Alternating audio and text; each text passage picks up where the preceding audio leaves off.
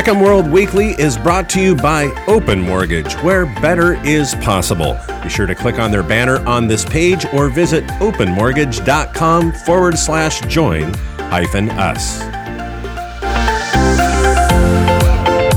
What every reverse mortgage professional should know about the constant maturity treasury rate. A reverse mortgage could pay for long term care, but should you do it? Novad protests the assignment of HUD held HECMs to Celink. These are your top reverse mortgage news stories for the week of June 20th. You're listening to HECM World Weekly, the nation's only weekly podcast for reverse mortgage news for reverse mortgage professionals. The 10 year constant maturity treasury rate, or CMT, is the index to which the federally insured home equity conversion mortgage or federally insured reverse mortgage is keyed to determine the expected rate, which tells a homeowner how much they may qualify for a very important index. In fact, one that has been increasing quite rapidly in recent weeks and recent months. So, what is the CMT and what do you need to know about it as a reverse mortgage professional? The CMT or constant maturity treasury rate determines mortgage interest rates that are associated with adjustable rate mortgages, both traditional and reverse. Now, this comes from Rocket Mortgage's Scott Steinberg. Now, what is the CMT rate? Well, Treasury securities, including U.S. Treasury bills or T bills and Treasury notes, T notes, and Treasury bonds, yes, T bonds, are debt obligations, which are backed by the federal government. And holders of those securities or investors, which can be bought and sold on primary and secondary markets, do receive payments in exchange for the monies that they use to purchase or secure these particular instruments. T bills are short term debts that mature under a year, and they're typically viewed as low risk. T notes are government secured debts with a mixed interest rate and a term of maturity that's usually between 2 to 10 years.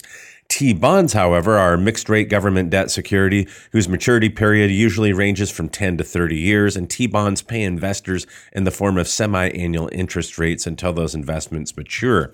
The CMT rate refers to a computed yield that is derived by taking the average yield of different types of Treasury securities that are set to mature at different times and using it to adjust for a number of time periods. Now, it's typically presented to observers in the form of an index that is provided by the Federal Reserve Board to demonstrate to prospective Treasury purchasers what kind of average yield they should expect on investments for those particular securities. Now, perhaps the best way, writes Steinberg, to think of the CMT rate is as a current snapshot, which reveals how much value that the ownership of different types of treasury securities may ultimately yield if you invested in them at that particular time. And CMT rates are calculated by determining the treasury yield curve rate which compares and contrasts short term T bill yields along with long term investments such as T notes and T bonds. In other words, the CMT rate presents to viewers the current hypothetical value or the worth of a U.S. Treasury security, one that is based on the values of U.S. Treasuries that have been recently auctioned. So when you see references to the CMT rate, you can expect to see these expressed in the form of a one year CMT, but also may be expressed in the form of a three, five, and 10 year equivalent. Of course, the 10 year being the one that we're most concerned with as reverse mortgage professionals because we use this to determine the expected rate. Again, that expected rate in the federally insured reverse mortgage or home equity conversion mortgage determined by the 10 year constant maturity treasury rate is going to determine how much money the homeowner may be eligible for. A reverse mortgage could pay for long term care, but should you do it? That's the question posed in a recent column in Nerd Wallet by Kate Ashford. She says someone turning 65 has nearly a 7 in 10 chance of requiring long term care in the future. That, according to the Department of Health and Human Services, but most don't have the savings to manage those expenses for long term care. They may be mortgage free and they may have equity in the home, which could give them a potential option of tapping into that value with a reverse mortgage to help cover those long term care costs. And here, she writes, is how to evaluate whether a reverse mortgage may, in fact, be a good option. And then they go on to spell out the basics of the federally insured HECM loan, but they also add if you have at least 50 to 55% equity in your home, you have a good chance of qualifying for a loan or a line of credit portion of that equity. And how much you may access depends on your age and the home's appraised value. And as we know, especially today, the starting interest rate, you're required to keep paying taxes. So can you use reverse mortgages for long term care? And that's a good question. Purchasing long term care insurance, by the way, when you're in your 60s is nearly uh, impossible due to the expense of the premiums. But to pay for the care itself, that's another question. A reverse mortgage can provide a crucial stream of income to help pay for long term care expenses, but there are some limitations. And she rightly points out a reverse mortgage requires that you live in the home as your primary residence. So if you're the only borrower uh, on the reverse mortgage and you have to move to a care facility for longer than a year, you could be in violation, she writes. Now, there's some differing opinions on the interpretation of that, but nevertheless, a point that must be considered. And also, because of the cost, reverse mortgages are typically in a situation that you want to have where you're going to be staying in the home for the foreseeable future.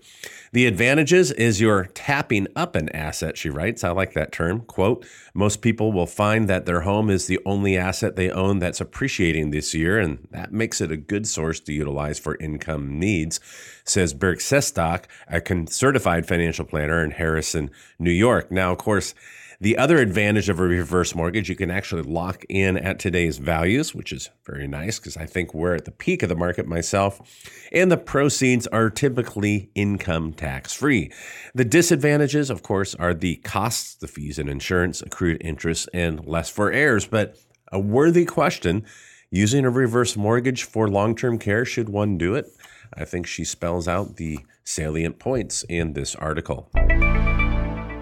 And in our final story for the week, Novad, the former servicer of home equity conversion mortgages since 2014, has protested the assignment of Secretary or Secretary of HUD held home equity conversion mortgages to Celink.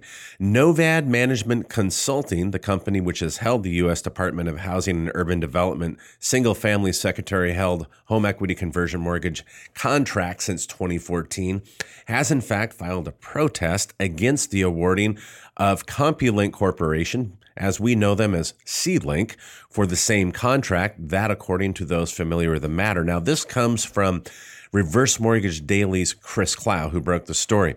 The filing of such a protest with the awarding of a contract is actually business as usual. It's not the exception. And HUD has the deadline of July 19th to determine if that protest actually has merits, and then they can determine if they're going to keep the assignment of the contract with Celink or give it back to Novad.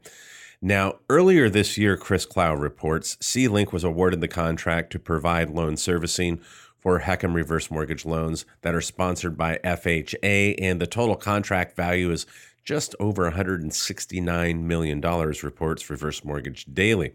And at the time that that particular contract was awarded, those familiar with the matter told Reverse Mortgage Daily that other potential bidders of the contract could offer a challenge or that the incumbent contract holder, in this case Novad, could attempt to remain the servicer of these loans.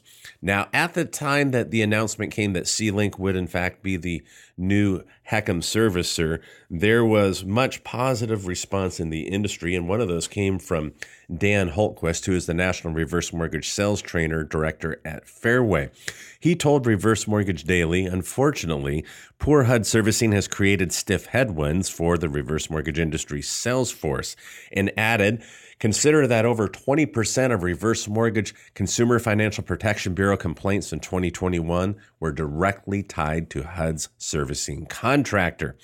And beyond the reputational hurdles, there is also the changing of hands that could really be making a difference. And Hultquist said, awarding Celink the HUD servicing contract may be the most significant industry change since the 2014 protection of non borrowing spouses. This is not just a way to address losses on the back end, said Hultquist. It is a way to begin repairing damage to the reputation of the product. Thank you for joining us for another episode of HECM World Weekly, the nation's only weekly podcast for you, the reverse mortgage professional. If you're an Apple user, don't forget you can subscribe and listen on iTunes. As always, these podcasts are made possible by our sponsors, so there's no subscription fee required to catch up on the latest reverse mortgage news and commentary. And be sure to go to hecmworld.com where you can find our weekly videos, blog articles, and our monthly Top 100 HECM Lenders Report. Thanks again for joining us, and this concludes our podcast.